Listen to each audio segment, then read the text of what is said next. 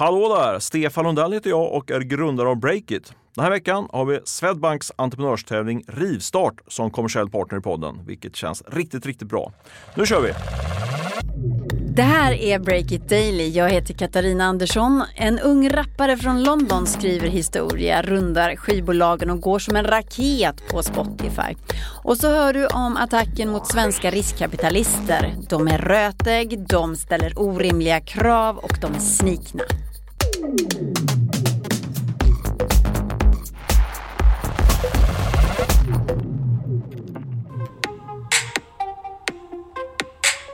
är en väldigt eh, härlig melankoli i slingan, eller hur?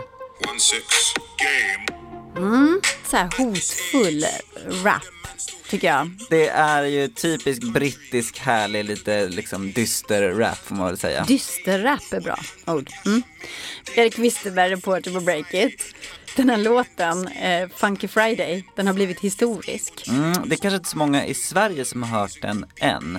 Men i Storbritannien så är det här en superraket. Den har gått in rakt in på plats nummer ett på singellistan i Storbritannien. Mm. Och det som är lite speciellt här att det brukar vara så här jätteartister som Drake till exempel som klarar av att göra det. Mm. Den här låten är släppt utan skivbolag, alltså direkt för streamingtjänster och nedladdning.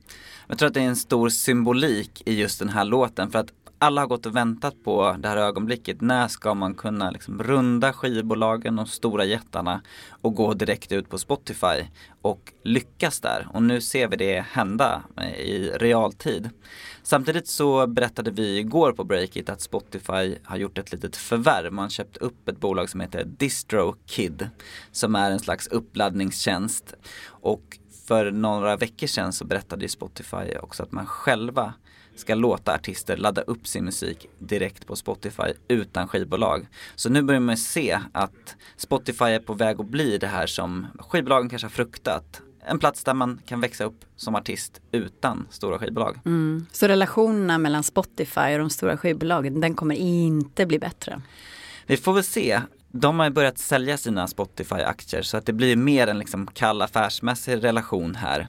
Samtidigt som vi berättat om tidigare här i podden så tjänar de ju massor med pengar på all gammal musik som ja, ligger och tickar streams hela tiden på Spotify. Mm.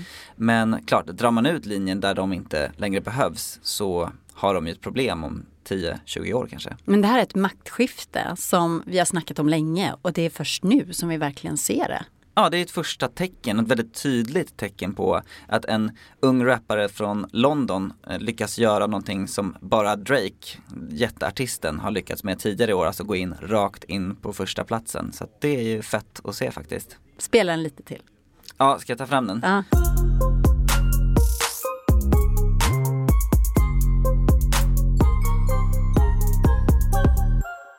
Från Funky Friday till kreditupplysning som sponsrar Break It Daily idag.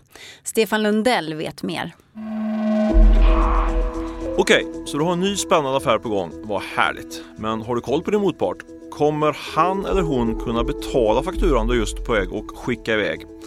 Det är den här frågeställningen som kreditupplysning.se eh, ger dig svar på. Med ett företagsabonnemang hos kreditupplysning.se kan du se inkomst för privatpersoner helt anonymt. Du kan dela abonnemanget med kollegor på företaget utan att de här kan se vem du just har sökt på. Och råkar du stava fel eller bara skriva in delar av gatunamnet när du söker. Inga problem alls, denna marknadsledande sökmotor hittar rätt ändå. Så ge dig själv ett försprång med en riktigt bra kreditupplysningstjänst. Lycka till med dina affärer och läs mer om det här på kreditupplysning.se.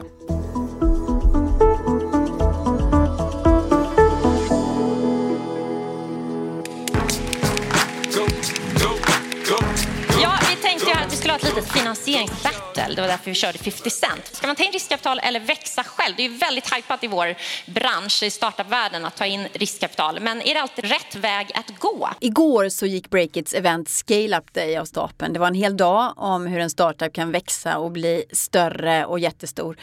Och Acast-grundarna Carl Rosander och Måns Ulvestam stod på scen tillsammans med Creandums Sanna Westman. Och grundarna till poddplattformen Acast som själva har tagit in över 100 miljoner i riskkapital till sitt bolag, de riktade skarp kritik mot riskkapitalisterna. Först ska det ju alltid vara entreprenörens bolag. Det är ju aldrig riskkapitalistens bolag. Nej, det är ju ofta ett stort fel, menar vi. Eh, Ofta när man möter riskkapitalister säger de våra bolag. De menar bland annat att det kan finnas rötägg bland investerarna Alla riskkapitalister vill ju ha så mycket kontroll som möjligt. och att riskkapitalisterna ställer för höga krav. Ni har ju inte investerat i något bolag där ni inte har en vetokatalog. Så du menar det ska vara pengar och inga avtal eller? Och att de skriver eh, aktieägaravtal som kan vara löjligt detaljerade och hårda. Varför vet ni på Creandum bättre än de som drev bolaget om den här killen eller tjejen ska få sparken eller anställas? Och de sa till och med att investerarna var snikna ibland. Det är ganska hemskt att höra den bilden som du målar upp. För att det är Stefan Lundell, grundare till Breakit. Eh, vad tänker du om det här? Alltså hur vanlig är den här typen av kritik? Nej men alltså det finns ju liksom en inbyggd konflikt mellan eh, riskkapitalister och entreprenörer. Eh, riskkapitalisterna sitter ju på pengarna och entreprenörerna på idéerna och de ska genomföra det. Och eh, jag tycker att vi har en väl fungerande kapitalmarknad här i, i Stockholm och Sverige på, i, inom tech-segmentet som vi bevakar framförallt då. Jag tror bara det här liksom är en, eh, en bild av, eh, av den här dynamiken och maktförhållanden som finns på den här spelplanen helt enkelt. Så det är helt naturligt att det finns eh, den typen av spänningar. Men det är inte sällan man får se det då, så här i öppen dager då, som vi fick se idag. Mm. Men lät de inte lite väl eh, gnälliga de här killarna från Acast?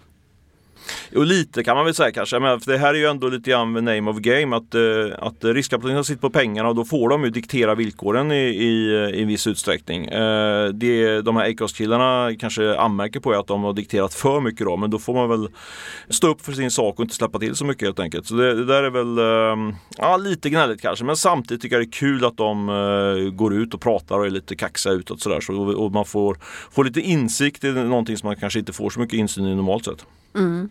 Hur som helst så behövs ju pengar och bra investerare för att eh, bra idéer och bra entreprenörer ska kunna skapa sina bolag och så. Ja, ja, hur, ser det ut, eh, hur ser det ut idag i Sverige? Alltså nu snackar många om att vi närmar oss en lågkonjunktur och hur agerar eh, riskkapitalisterna då? Håller de mer i pengarna så att säga?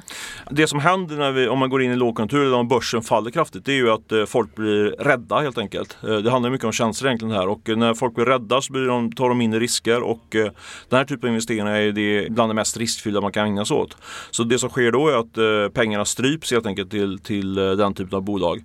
Det har vi inte sett idag, det ser vi inte än så länge. Fortfarande finns, jag i min känsla att det finns, eller känsla och även när jag pratar med folk som är ute och söker pengar just nu, att det finns en god tillgång på kapital. Nästan för mycket pengar finns det nästan vid sidlinjen som vill in på den här marknaden. Så än så länge har vi inte, finns det ingen fara med det där. Men däremot kommer det gå väldigt fort när, när marknaden sen väl, väl vänder. Liksom. Då kommer alla pengar försvinna i princip.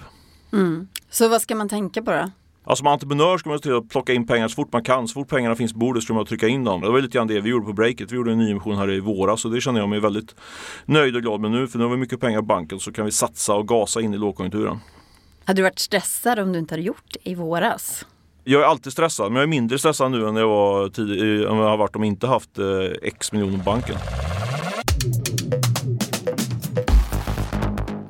Och där sätter vi punkt för dagens upplaga av Break It Daily. Klicka in dig imorgon igen. Ansvarig utgivare är Olle Aronsson och själv heter jag Katarina Andersson.